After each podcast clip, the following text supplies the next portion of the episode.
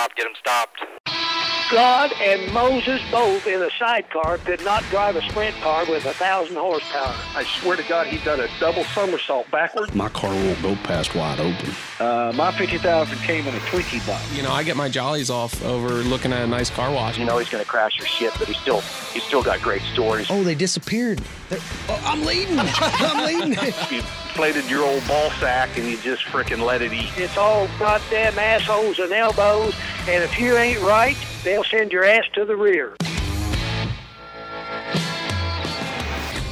Hello, everyone, and welcome to another episode of Open Red, the official podcast of the World of Outlaws and NOS Energy Drink Sprint Cars. My name is Rob Blount from Dirt Vision. Alongside of me, as always, is Nick Graziano, the What's PR up? god of the World of Outlaws. How you doing, Nick? I am great. How are you? I'm doing good. You enjoy this weekend's racing? Yeah, I did. You A lot know of who else did? Who else did? Brad, Brad Sweet did, I would say. Maybe just a little bit. Maybe Maybe just a little bit.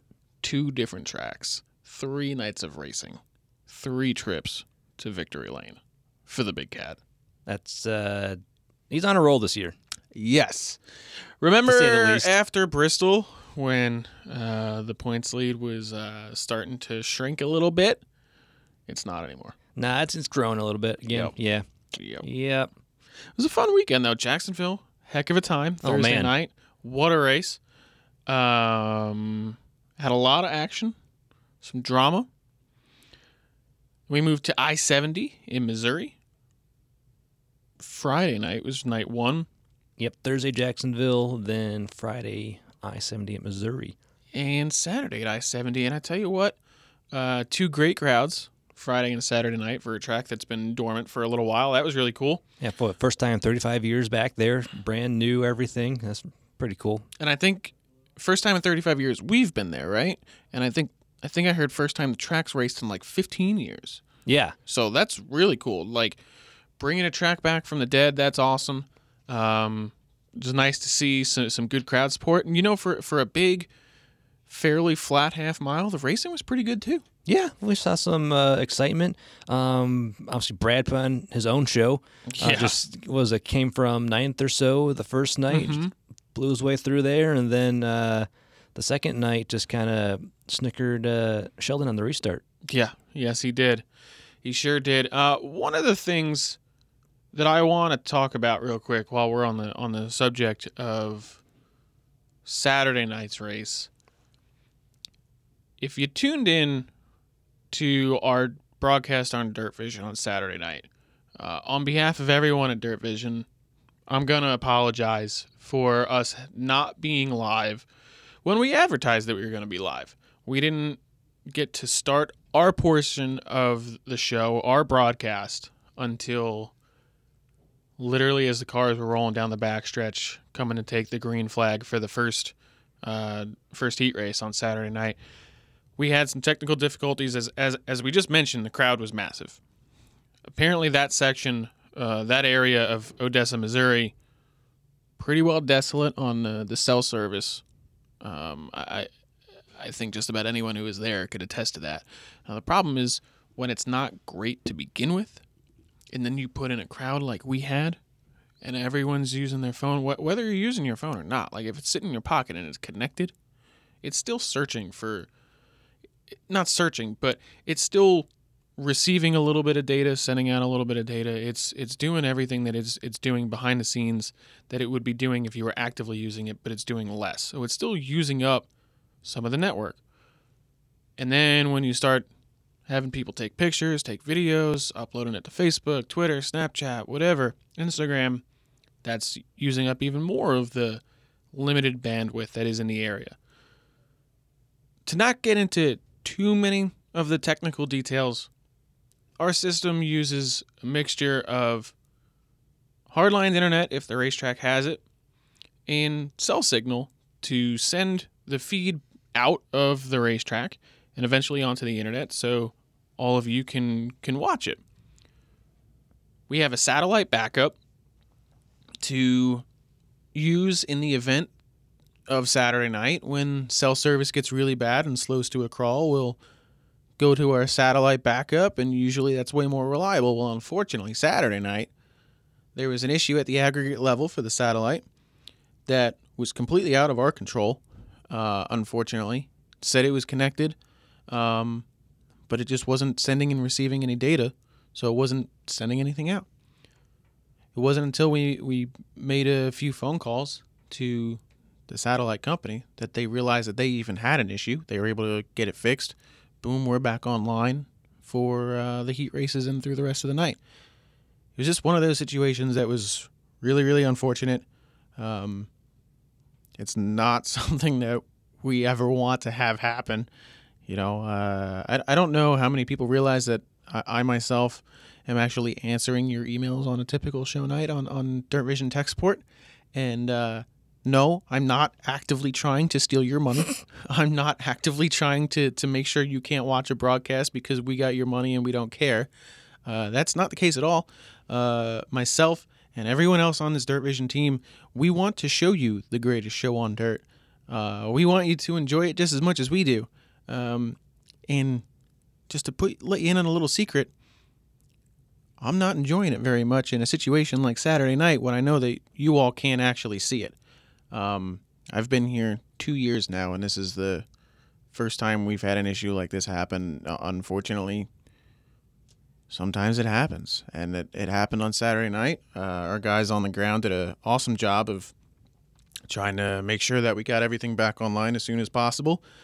And in the grand scheme of things, we actually only ended up missing hot laps and qualifying and got to see all of the racing action throughout the night, which ended up being pretty good. So, no, it, it's not a situation that we wanted to have happen at all. It's not a situation that uh, we're happy happened.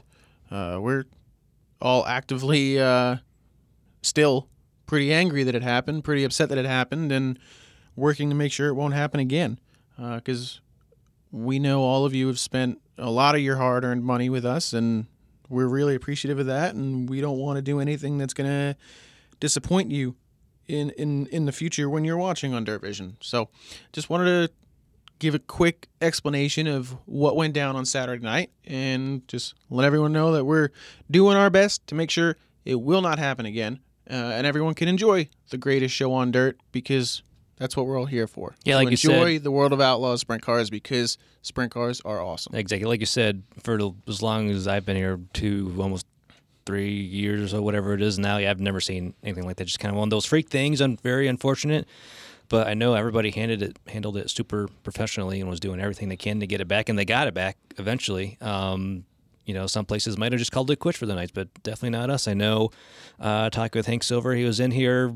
Doing things like you'd see in an Apollo uh, uh, movie, you'll try. That's what it felt like. Working with things, t- go, talking to people to the track. Hey, try this, do, do this, or do that, and just kind of traffic control and trying to figure out what the issue was. And uh, yeah, I know a lot of hard work went into getting it back on, and it still was a great broadcast once it came back on too. Yeah, that's what it felt like. It, it, it felt like if you were watching uh, Apollo 13 and uh, everything was going to hell there for the guys up in the uh, in the capsule. The only difference is we weren't going to potentially lose three people to the uh, total abyss of space. But to be honest with you, it still felt that way too. we would have got him. We would have got him. I have very few follicles of hair left on my head after Saturday night. I'll tell you that, Nick. Uh, it's still everywhere else. So for that, I, still think- turn to Manscaped. yeah, that's perfect. You know what's really cool, Nick? We actually have some breaking news. Um, Manscaped has a new mower. What? I swear on my life, Nick. I swear on my life. Manscaped has just released the Lawnmower 4.0 trimmer. It's now available for purchase in the United States of America and Canada, uh, our great neighbors to the north. Uh, join the over 2 million men who trusted Manscaped with this exclusive offer for you. We're offering you 20% off and free worldwide shipping using the promo code OpenRed20 at manscaped.com. Uh, Nick, have you gotten to try the new Lawnmower 4.0? I have not. I have heard of it in myth, but now I'm very excited to see what this thing's like in person. Well, I will tell you what, I'm one of the first people to try the new 4.0, and I'm blown away by the performance. It is fantastic. The craftsmanship and details on the 4.0 are next level. Their advanced ceramic blade and skin safe technology is so good, it almost seems as if Manscaped worked with Elon Musk's engineers to ensure that your testes are as safe as possible. Well, hopefully they didn't go with the guys that made that Cybertruck. and You know, the windows still crashed. At at least they went with you know Elon Musk and uh, You know, his engineering there. You know what makes this trimmer different than all the other trimmers, Nick? What's that? I was waiting for you to ask. It's a new multifunction on off switch that can engage as a travel lock created for people who like to travel. I know you like to travel. We are in the industry of traveling to go put on races. That's true. So that'll come in handy for you. The Lawnmower 4.0 also gives you the ability to turn the 4000K LED spotlight on and off when needed for a more precise shave. Having uh, that many LEDs down there is great because you don't want to nick anything. That would suck. See what I did there, Nick? the new trimmer Nick even allows you to to customize your trim all over through additional guard lanes with sizes one through four. That's pretty awesome to give you some guard lanes down there because uh, maybe you don't want to go all the way. Looks wise, it's sleek with a two tone matte and gloss finish, even features a hot foil stamped black chrome Manscaped logo. That is pretty sweet. Show that mower off loud and proud, Nick. And did I mention it has wireless charging? Really? It does. The Lawnmower 4.0's new wireless charging system uses electromagnetic induction, which can help the battery length last even longer. Get 20% off plus free shipping with the code OpenRed20 at manscaped.com. That is promo code OpenRed20, manscaped.com. 20% off with free shipping at manscaped.com if you use promo code OpenRed20 excuse me, unlock your confidence and always use the right tools for the job with Manscaped. It's a good stuff It is good stuff. You know what else was good stuff, Nick? this weekend. This weekend, but also the rest of your interview. That's right. We got more to go. We sure do. Coming right up is part two of Nick's interview that took place at Bristol a couple weeks ago with the series director for the World of Outlaws NOS Energy Drink Sprint Cars, Mr. Carlton Reamer. Carlton Reamers, great interview. Here's the rest of it. Let's play it. Ted had family too. Don't get me wrong, everything, but he was always talking about World Outlaws. It was just boom, boom, boom. Even if he's out playing golf, well, you're still talking about World Outlaws. And uh, but no, I uh, Ted had an amazing uh, work ethic, and I don't think I've ever obtained the level that he had. Now, speaking of family, I know your son uh, worked for the series for a few years. Uh, how was that for you to be able to have him on board and just around with you those few years too? Oh, it was good and bad. Uh, he was my youngest son, Justin. Uh, he was a really, really good official, and uh, he tried to do some things too fast. And but as he came out, the racers got to where they loved him because he had their best interest at heart, and he.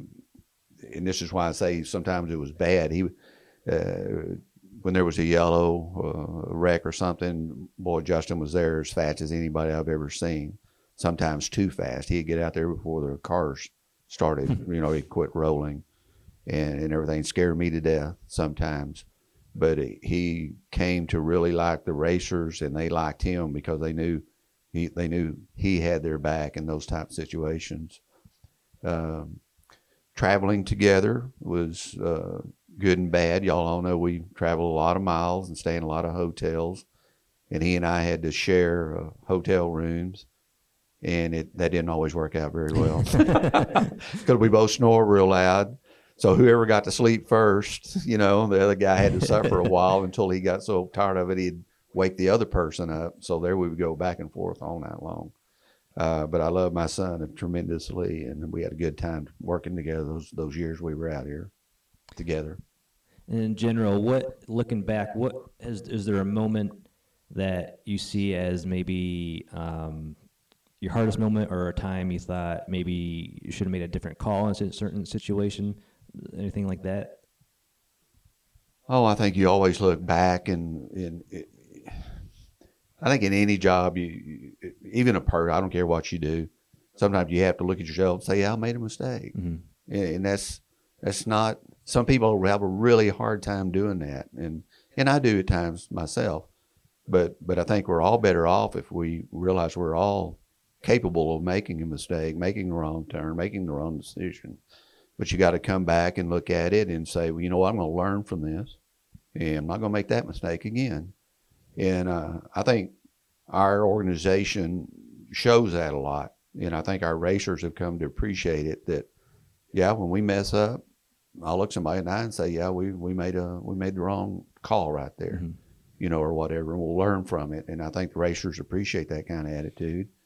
Uh, I don't want to mention any specific things, you know, or whatever. Actually, none come to mind right now. Uh, we we don't make a lot of mistakes, but when we do, we stand up and own them. I was talking about that respect of the drivers. I know I always saw maybe Brad or Darren would always kind of go and talk with you about things. Was there a certain driver uh, over the years that you really enjoyed working with, just kind of talking things, the series and uh, races with? Oh, there's a lot of them that down through the years. Uh, obviously, people like I'll go back to Ted. You know, Steve and Mhm. Sammy. Those those guys had a tremendous input uh, into what was going on in the series and how it developed and why it did things the way it did do things. that doesn't make sense, but uh, uh, in today's deal, you mentioned Brad Sweet. Brad Brad is a very good guy for me to go and bounce things off of. Uh, but over the years, uh, some of the crew chiefs, Scott Gherkin, Kenny Woodruff, Mhm. uh, they helped me a lot because I go bounce things off of them. Because, like I said, I didn't come from a racing background, and a lot I didn't know about racing. And and then one of our officials, when I first started, Rick Ferkel, he's the guy that probably taught me more about racing in a short period of time than anybody else. He and I traveled together a lot, and Rick was very patient with me. I don't know if you know Rick Ferkel or not, but he's one of the, the best people you could ever hope to meet. And he taught me a lot as we drove up and down the road, you know, going from race to race. Um, but there are a lot of the guys that, that I go to because I bounce things off of them, get different ideas. And sometimes uh, they come to me with different ideas, and sometimes they come up with some great ideas, and we can act on them and make some adjustments with the way we do things. Sometimes we can't, Mhm. but it certainly doesn't hurt to talk about different ways of doing the same thing or trying to accomplish the same goal. And uh, so they're all out there. Uh, Andy Hillenberg, I used to get a lot from from Andy Hillenberg. Uh, Andy grew, you know, was from Oklahoma, and I'm from Texas, kind of the same area and region. We kind of talk the same twang, and uh, but anyway, I bounced a lot of stuff off Andy Hillenberg and, and Diesel, his crew chief. They helped me out a lot over the years. But that that's just it. When we could have our darkest hour out here at a race, and if we still have the channels of communications open and talk about it, well, it's amazing what we can come up, the solutions we can come up with, a better way of doing something, or a way that will at least uh, take care of the present situation. It might be ju- just the track. Well, we got a bad track. You know, instead of me just trying to think uh, how to uh, fix the bad track, well, heck no. Let's bring in some of the crew guys over here. Let's bring in some of the drivers, other officials, and we all bounce ideas off and maybe come up with a solution. Well, gee, we need to go out and scratch it and water it a little bit or something, you know. Right. We all work together. Uh, my management style is absolutely I don't have all the answers, but I usually know how to go get the answer, go find the answer. Like I said, not coming from a racing background, I certainly don't have all the answers. But that's why you hire good people and have good people around you, and you feed off of their experience and their knowledge, and come up with the uh, the best uh, ideal or best solution for the existing situation. Was that something you picked up from Ted as well? I know a lot of, hear a lot of people say that he was kind of a driver's guy, like he's always working with the drivers. Oh, absolutely, Ted. Like I said, Ted was a big fan, so Mhm, he, right. yeah, he was constantly talking to the drivers and, and crew chiefs.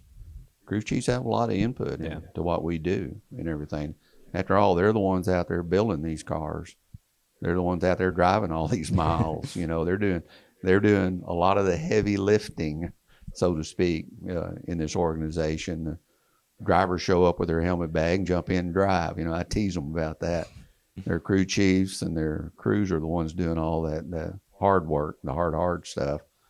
So and the, and it's amazing some of the great ideas those guys come up with. And I thought, man, why didn't I think of that? You know, but uh, and I'll definitely take their suggestions to heart and use them to tweak what we do to make it better. For sure. Is there any moment that you've seen him kind of bring out that management style that you've seen really help grow the series in any way? Brian? Yeah, I, I- you really can't separate the success of what we've achieved uh, without the 29 years that Carlton has devoted to the series. So, you know, any one moment, I've seen so many moments, it really becomes a collage of pieces that kind of put together my memories. So I've, I, I don't have as many, you know, uh, single experiences, is much more of a collage picture. I'm a, ver- a visual guy, so but when you think about the dedication and of 29 years of your life, that's what I think. You know, it is a foundation that everybody out here on the road understands that.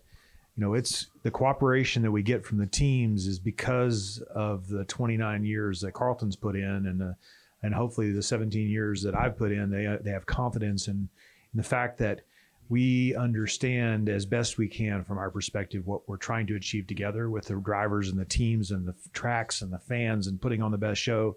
So there isn't this. It isn't like us against them ever. It's such so much more of a how do we deal with the moment in time and how do you deal with making everything better and then dealing with what's in front of us and move on. So I, I see the actually over the last decade a significant uh, change in the behavior on the road and at the events. There's so much more confidence in in what we do from everybody because they understand we care a lot, and uh, Carlton in particular cares a lot about uh, the, what the perception of the world of outlaws is, and wants everybody to have a positive experience when they come to the track, and and that's all we want. And if everybody understands that and knows that, then then the issue we have is something we have to deal with when we move on. It's not going to have a long term effect on uh, a negative effect on on what's happening. So that's a that's a great place to be from an organization and a sport and uh, in a series that's operating in a, a dynamic, high chaos, high stress uh, environment, and and that's why I think we've been so successful over the last 43, 44 years. Right. Uh, kind of going off of that too. Obviously, there's always a need for to relax and kind of get away from that. For you, what, what's your escape? Sometimes, what do you do to relax? Is there certain places on the road that you always look forward to going to to doing something maybe with the drivers or the team or something like that? Yeah, I used to do more than I do now. I'm getting so old now. I just I go to bed early, you know. but uh, but no, we used to get out and play some golf, you know, or do some fishing, and uh, or, or just sightseeing. We go to some beautiful places in this country, and uh, that's what I tell young guys that that you know looking for a job that want to come out here. I said you're going to get to see the United States, and you're young, you know. Maybe they don't have a wife yet or whatever, and I said you're you come out here and travel with this series for a few years and you'll see places and things and meet people that you would never ever do in a, in a different a different occupation and uh, I don't do a lot with the race teams them, themselves if I go into a restaurant and I see the guys yeah I'll sit down with them and eat or or, or if we're having a cocktail and adult beverage afterwards, you know uh, I'll participate with them or whatever but I, I don't go out with them and do much with them because I, I think you got to keep a little bit of Mhm. a little bit of separation there or whatever. And that doesn't mean I'm not friendly or whatever. We are. We're all are friends and look out for one another and have good times together ever so often.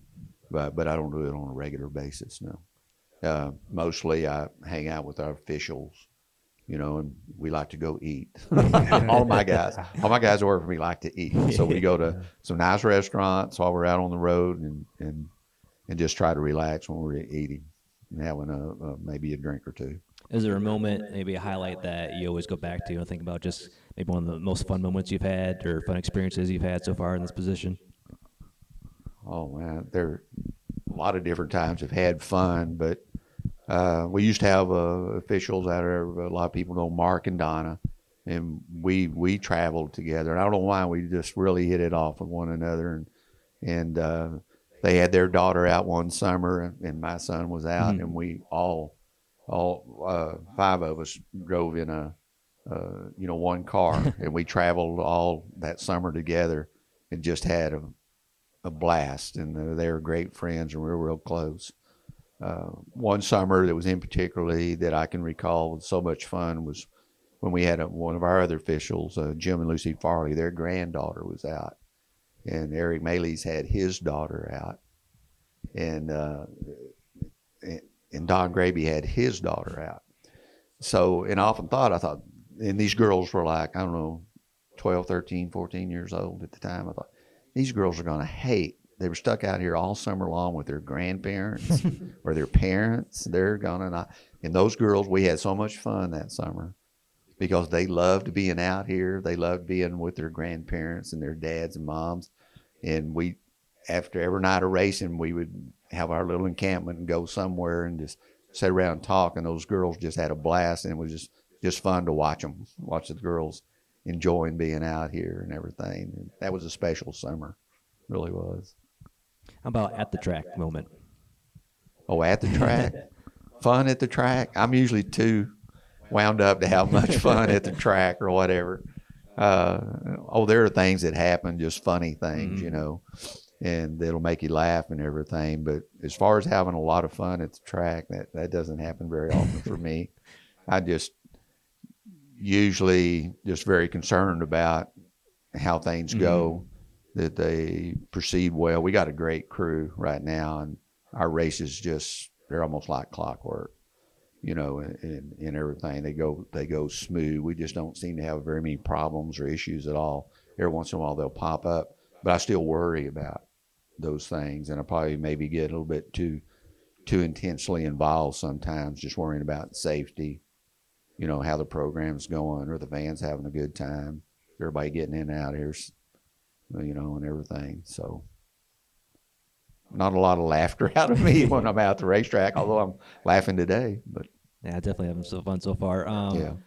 Over all this year, I know we've talked about the live TV, uh, Dirt Vision. What? How have you seen the series? Like for you, what what is your view of this the change in the series since you started? Are, are, does that make you proud of what you've seen? You've kind of helped drive it toward what it is today. Oh, a- absolutely. The the sport has grown in a lot of areas, and I'll just I mentioned one just a second ago. Safety. Uh, we've really put an emphasis on safety in the last several years, and I think our cars and our tracks and everything are safer than they've ever been. And there's still work to be done. There always is. There's always work to be done. But to see the cars evolve over the years, uh, uh, and the fact that that someone within the company, this man sitting next to me, uh, we made some changes, safety changes that weren't always popular among the race teams, uh, and that that takes a lot of uh, intestinal fortitude for the organization to go ahead and say, yeah, you you will have a full containment seat Right. You will have a head and neck restraint. A lot of guys fought against some of those those changes, but but the organization went ahead and, and mandated them. And the hardest part is you're not only mandating it for yourself, but you're mandating it for the whole sprint car industry most of the time. Uh, not all the time, but most of the time. When we make a, a rule, safety rule, we usually try to work in conjunction with all the other sanctioning bodies, the major 410 tracks and everything to get them to implement the same rules so we can be consistent and have the same rules all across the nation. And to see see where we were at at one time to where we are today is is very gratifying. And uh, but you see other thing, like I said, the the internet broadcast is tremendous. We brought on the fan interaction team here to make the the fan experience at our races better, and it's it's fun to see fans having a good time, and have a fan come by when the race is over and say thank you guys for coming, and hey, that's really cool what y'all are doing over here for us, and and everything. But What's uh, kept basically kept you coming back, kept your passion going for those 29 years to want to keep going and keep doing it? Is it is it that fan coming up saying thank you, thank you for that great show kind of thing? That's definitely a part of it for sure. Uh, uh, just like anything, seeing it grow, getting bigger and better, and every year something a little different. And uh, but the relationships you have with the people, the the promoters, and the different friends you've made, and um, the travel does get exhausting at times. you know. But then when we're off for like a couple of weeks, it's like, wow, we need to get out and go racing somewhere, you know. Uh, but it becomes almost like a lifestyle, and and I know it, it sounds corny to say it, and I, you know, and everything, but we are a big family, and like any family, we may be at odds with one another from time to time, uh, but basically, we are a big family, and it and it's. I don't like to see anybody have a problem or an issue, but it's very gratifying or uh, humanely uh, speaking to when someone has a problem to see the other guys helping out, see other people helping other racers. And uh, it could be be a bad thing if a guy's you know pulls into the work area and he's got a lot of stuff wrong with his car. See the other teams go or Right. to work on that car. To their guys are helping their competitors out, you know, so they can get back out and race against you, you know, and, and other things, even in personal life. Sometimes people need a little something or whatever, and someone in the racing community is always there to help out, lend a helping hand, and that's very uh, gratifying to see. Yeah, you you you nailed it. Your team, you got the best team in the business. You've got it's a family on the road. It goes back to the Art and Carol days, Bill and Linda days, Jim and Lucy, Mark and and uh, and, and Donna, and it's just it's uh, it's a family that's created on the road, traveling with 20 other families, and you're going to have a crazy uncle. It's different every week who the crazy uncle is, but but it, you see that family uh, environment, and it's very very unique to our sport of racing, and it's uh, you know the World of Outlaws is all of our people, all of our racers, all of our fans as a community every night, and we get to see the greatest show on dirt every time you go to work. It's pretty pretty cool. Yeah, yeah, there are worse jobs. there are it is grueling it is hard but it Yeah. but you know but that Yeah. being going to work with your family and getting to watch the racing and and having a positive influence on people um, positive impact every day that's that's hard to come by in this world of, of trying to find a job these days so i see it and carlton creates it with his team so that makes me happy Definitely. Cool. I really appreciate you both coming on. It was a lot of fun. Thank you very much. Nick, thank you so much for doing that interview with Carlton uh, at Bristol a couple weeks ago. It was a lot of fun to to listen and hear his story, and uh, you know, kind of see what he's got just going on in, in, in Carlton's world on on a race day. Yeah, it was cool. Like I think we said before, is I really appreciate him just sitting down and uh, talking with us. I know it's been a while coming. Uh, Sure to try and get him on the show. Um, so yeah, it's really cool just to hear a bit more of his backstory, a little bit more of his personality, what he likes to do, um, and just uh, learn more about him, Yes. Carlton Reamers. Yes, he runs a good show, uh, and I mean, you see that wi- without knowing that you're seeing that every time you're watching uh, World of Outlaws and NOS Energy Drink Sprint Car Series race, and we had three fantastic ones this weekend. Like we said, yeah, really great Jacksonville and I seventy, uh, three great shows. Um, like we said, Brad walked away a little bit happy. Mm-hmm. Uh, that's eight wins in the first eighteen races now. That's crazy. That's real crazy. And To think about it, he had just 18 wins in 54 races last year. He's already hit eight in 18 races.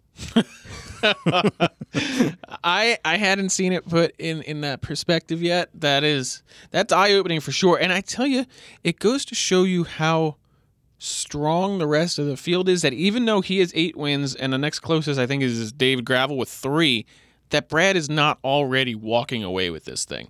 That he still only has a ninety point lead. He's out the David door, but he hasn't now. completely walked away. They can see him in the hallway there, and they're they're catching him. still. Yeah, like That's- the the sad music from the end credits of like the Hulk TV show with him walking away. It's still playing because he's not fully gone yet. Exactly. We can still see him. We can pull him back in if we have to.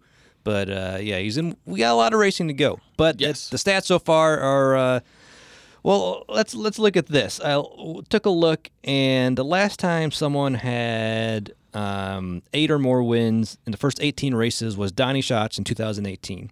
Like Brad, he had eight wins in the first 18 races. As we all know, 2018 was his 10th title year. He had 22 wins in total and took the championship by 286 points. Nick, it's just dawning on me. Are we the jinxes for Donnie Schatz? Because he hasn't won a championship since we've been here. Oh, Wait, when did you start? I Did you- started. I started 2019. So did I. Oh man, You know, when I started, someone said, "Oh, get ready to write a lot about Donnie Schatz winning every night," and that didn't really happen. Yeah. We won a lot, but it wasn't like the twenty something No. thing they were telling me about. but- No, uh, it wasn't. I we still haven't seen anyone other than Brad Sweet win a championship since we've been working here. that's true. Yeah, Things to think about. I want some of that cut, Brad.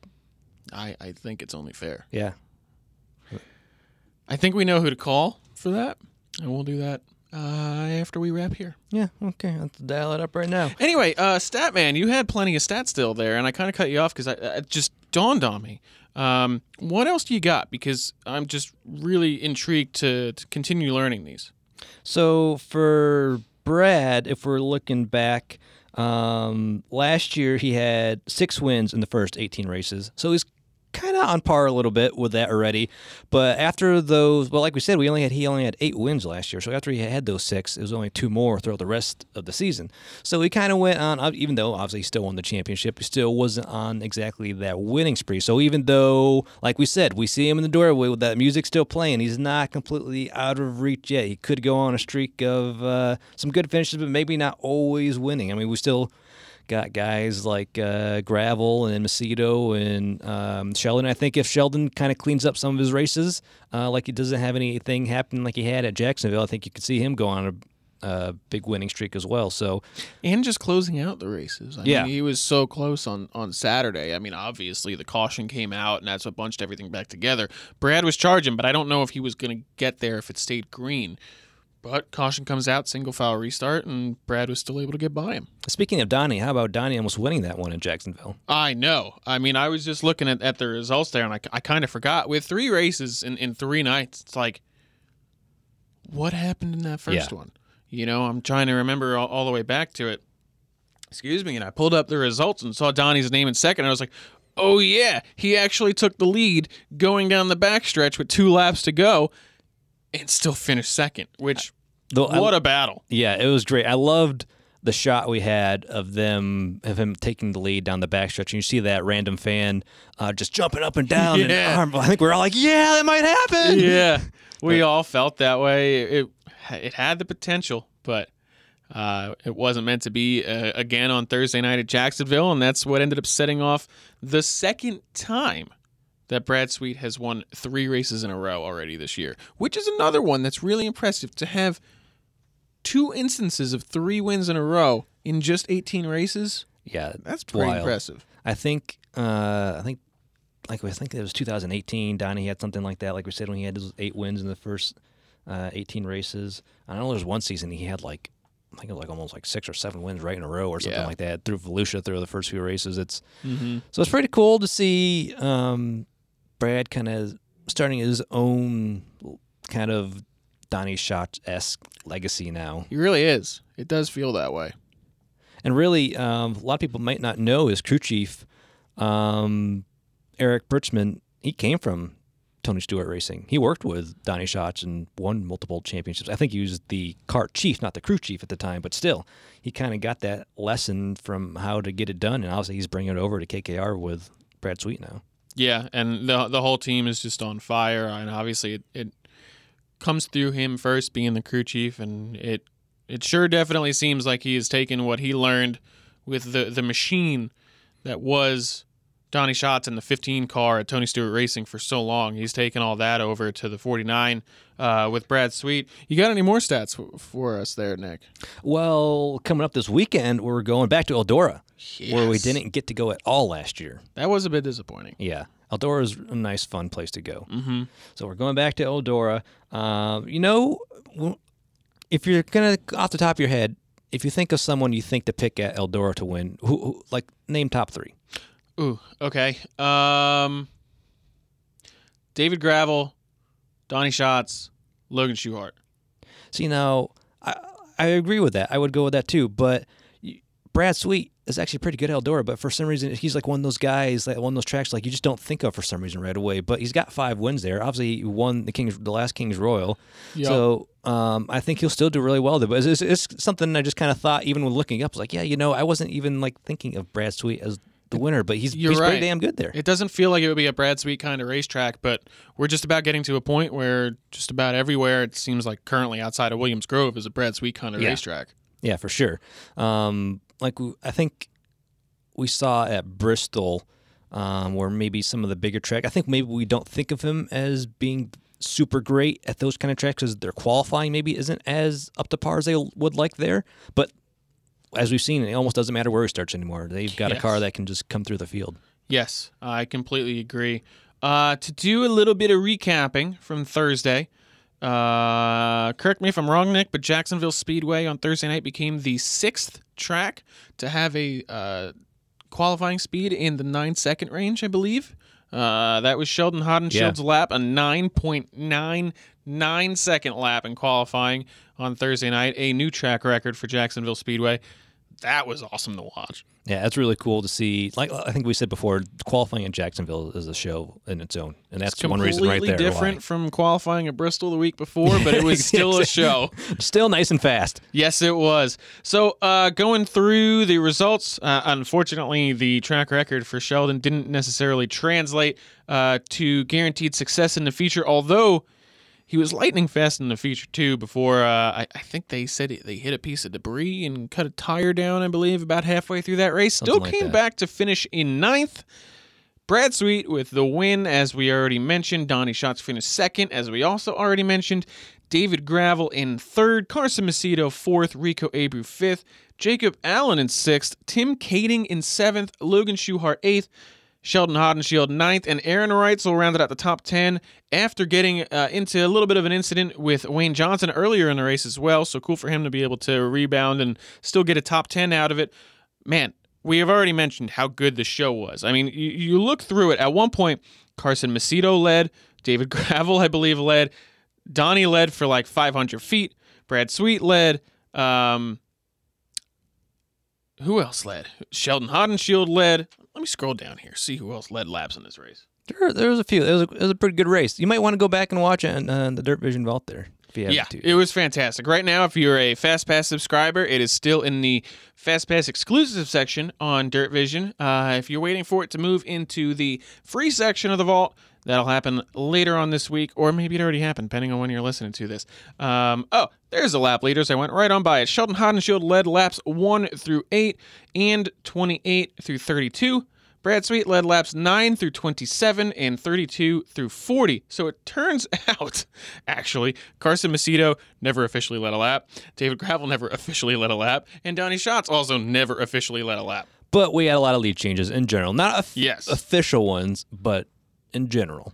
Those people that still tell you that there's no passing in sprint car racing, just, just don't listen Who- to who them says anymore. They're, that? they're out of their minds. They're, they're What still, kind of people are you still, talking to? They're still people, but it's they're not worth our time. I don't. I, I don't talk to those people because I don't. I've never heard of them. I'm sorry. Okay? Man.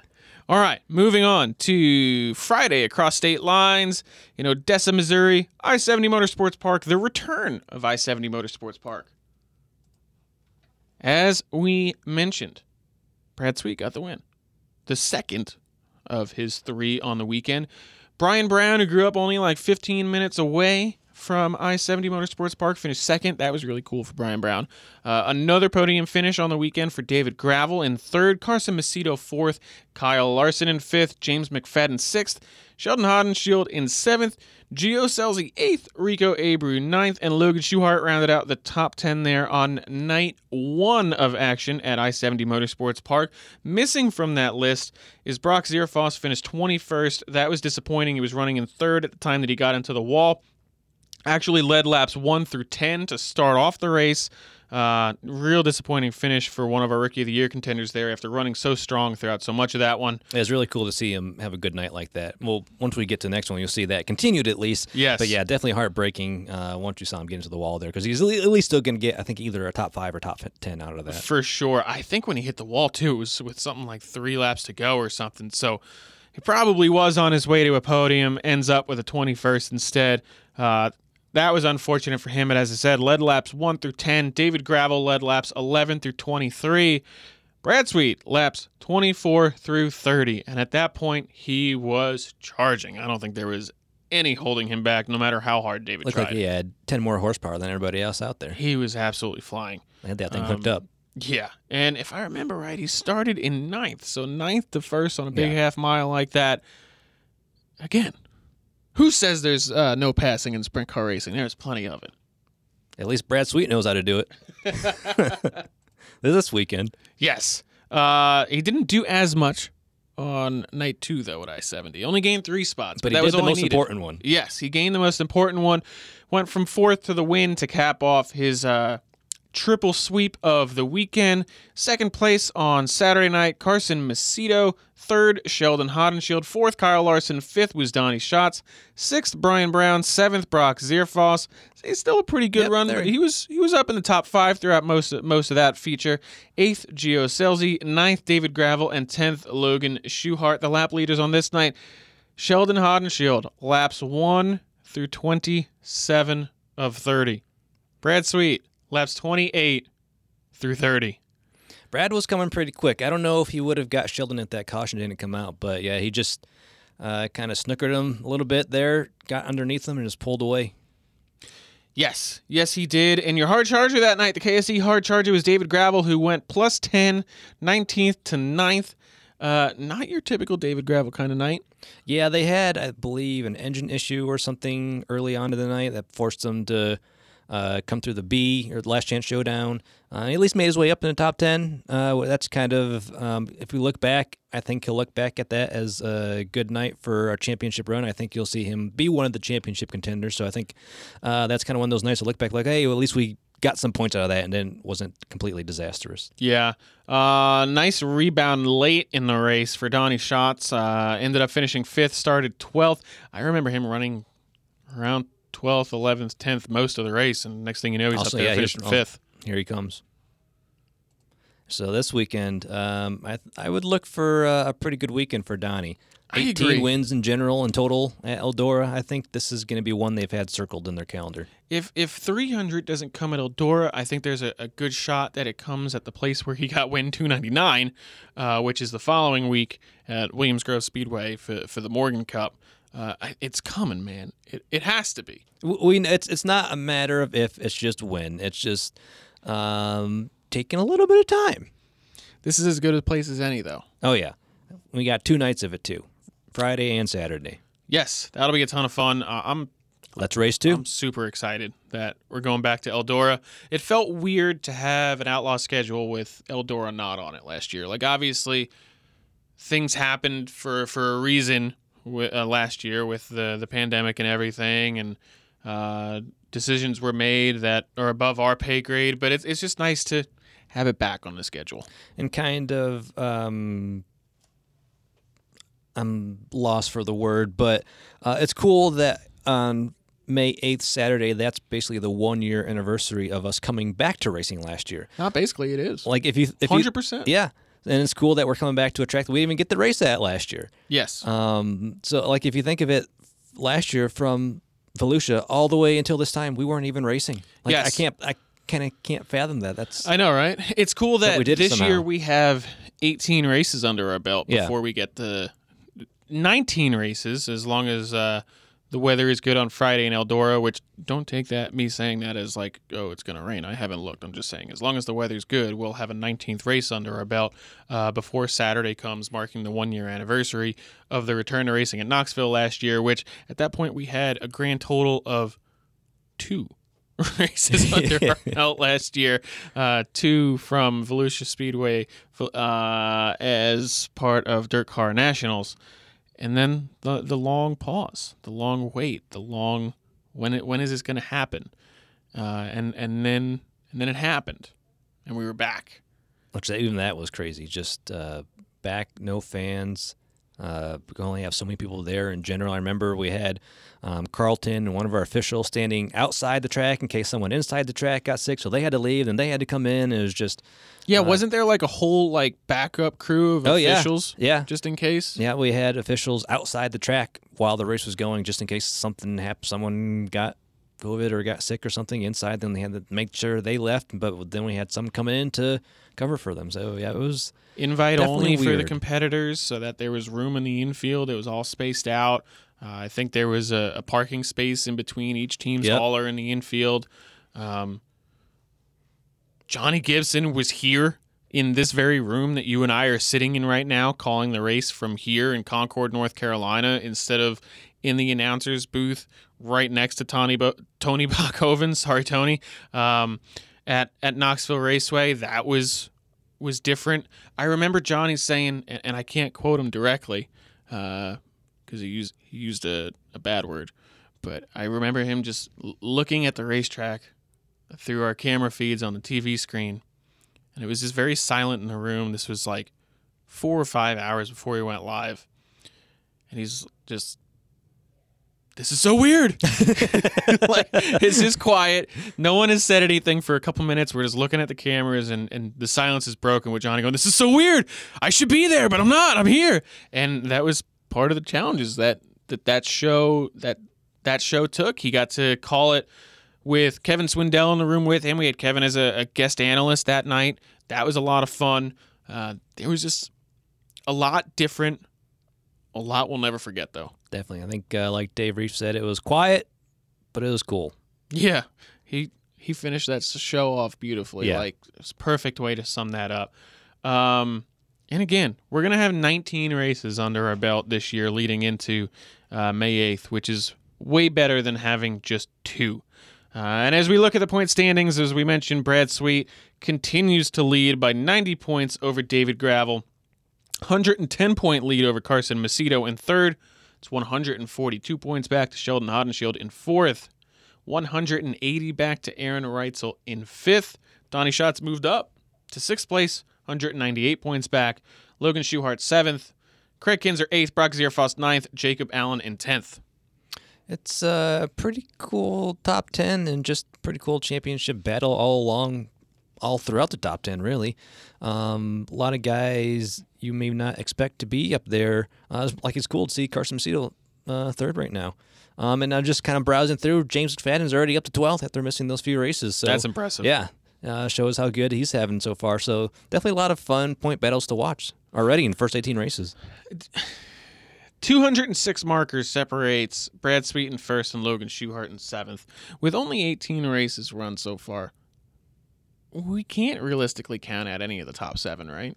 No, there's there's seventy something races still to go, something like that. There, there's so much that can happen this season. The kind of like we were talking about earlier. You know, Brad can go on this uh, winning streak here now, but then go on a losing streak for a while. I mean, you, you just never know. And then it could it could swap. It could be uh, Brad struggling looking for the win, and then Donnie's all of a sudden back on his uh, high horse and winning every weekend. So um, there's so much that can still happen. So much of the year to go still. The interesting thing as I'm looking at, at Donnie Schatz' numbers here is uh, Donnie has the third, tied for second with the most top fives, even though he's sitting back in, in sixth place, 198 points back. We've run 18 races. Brad Sweet has 14 top fives. That's the most. Tied for second is Carson Macedo in third in points with 10, and Donnie Schatz also with 10, sitting sixth in points. Only one person has more than 10 top 10s, and that's Brad Sweet with 14. I think The- the, the one of the biggest telltales of just Brad's consistency is uh, so Brad's leading. He's his average finish this year is like third. Gravel second. His average finish so far is like seventh or eighth or something like that. It just shows you. and that dropped that- heavily after what Friday night. Yeah. because I think after Bristol it was what like a four point seven or Yeah. something. And I mean, wait, in a normal year, if you're putting up a four point seven average finish in just about any racing series in the world, There's nothing to complain about. and you're probably leading the points, Yeah. except right now when the guy you're chasing is like a It's just 2.8 that much better. It's crazy. the The other thing that I'm noticing is is no driver has finished top ten in every race so far. Uh, only two drivers have 16 top tens. That's the most of anyone, and naturally, those two drivers are one and two in points. Brad Sweet and David Gravel. 15 top 10s for Carson Macedo in third, 15 top 10s for Aaron Reutzel in fifth. Donnie Schatz has 11 in 18 races. So even though he has the second most top fives, you look at that top 10 number, and that's where the discrepancy is. Yep. You know, as much as I also want to see a great championship battle and not say Brad's going to run away with it. I do remember that I picked him to pick, win the championship earlier this year, so a, I- You I'm can okay still win it with having a really close battle, okay? Yeah, I mean, it, I would definitely be okay with that still. Like a two point marker, similar to the 2019 battle, you would still be right. Oh, Yeah, I, I hope when we get down to World Finals, there's less than 10 points separating Uh, that'd be awesome. the leader and second. That'd be so cool again. It'd be awesome. Like we, we were spoiled. Like our first year with the Very. Outlaws f- full time gets The closest greatest championship battle in the ever. history of the series. It's just awesome. What a year that was. Even last year was pretty good. We had three guys. It wasn't as close, but still had three guys in contention for it last year. I mean, if we had something like that again, that which I think I think we will. I think we will too. yeah. I think we will as well. Nick, do you have anything else for us today? You're full of nuggets, and I love it. I think and I'm not drained. chicken nuggets. No, I, I you know I don't remember the last time I've had a chicken nugget. Really? Yeah. Oh, I do. Maybe It that's was- for dinner. It was like Friday. Hey, remember, uh, depending on when you're listening to this, Sunday is Mother's Day. So here's a reminder right now: get some flowers or something. Don't don't uh, Go piss get off the your mom. Lawnmower 4.0. Yeah, yeah. That's Or some chicken Mother's Day nuggets. gift. I would recommend getting it for yourself, but don't don't get that for your mom. That's that's weird. But yeah, chicken nuggets would be great. Um, Chick Fil A's closed on Sunday, so that kind of sucks. Like Valentine's Day, they they put like a chicken minis if you get like a ten count and like the heart shaped uh, little container. I feel like they would have done that for Mother's Day, but they're closed instead. Well, What a letdown. there's always Bojangles. There certainly is. Uh, I don't know about you, but now you've made me hungry. I think I'm gonna go run out and get some chicken nuggets. Unless you've got something else for us, Nick. I, I think I'm drained. You're drained. The I'm box drained. is empty. Yep, it's Well, empty. I'm gonna go refill that box. Go get some chicken nuggets, and then uh, we'll be back with you next week to talk about some racing from Eldora Speedway. Until then, my name is Rob Blount. Alongside of me, Nick I'm Graziano. Graziano. Ah, I and just hit the moving mi- mic. I just hit the microphone at my knee. That it's it's time to end. I'm sorry, y'all. Because this has been a knee slapper of an episode. Oh, it's definitely time to end. We'll talk to y'all next week. Bye bye. Hashtag spread.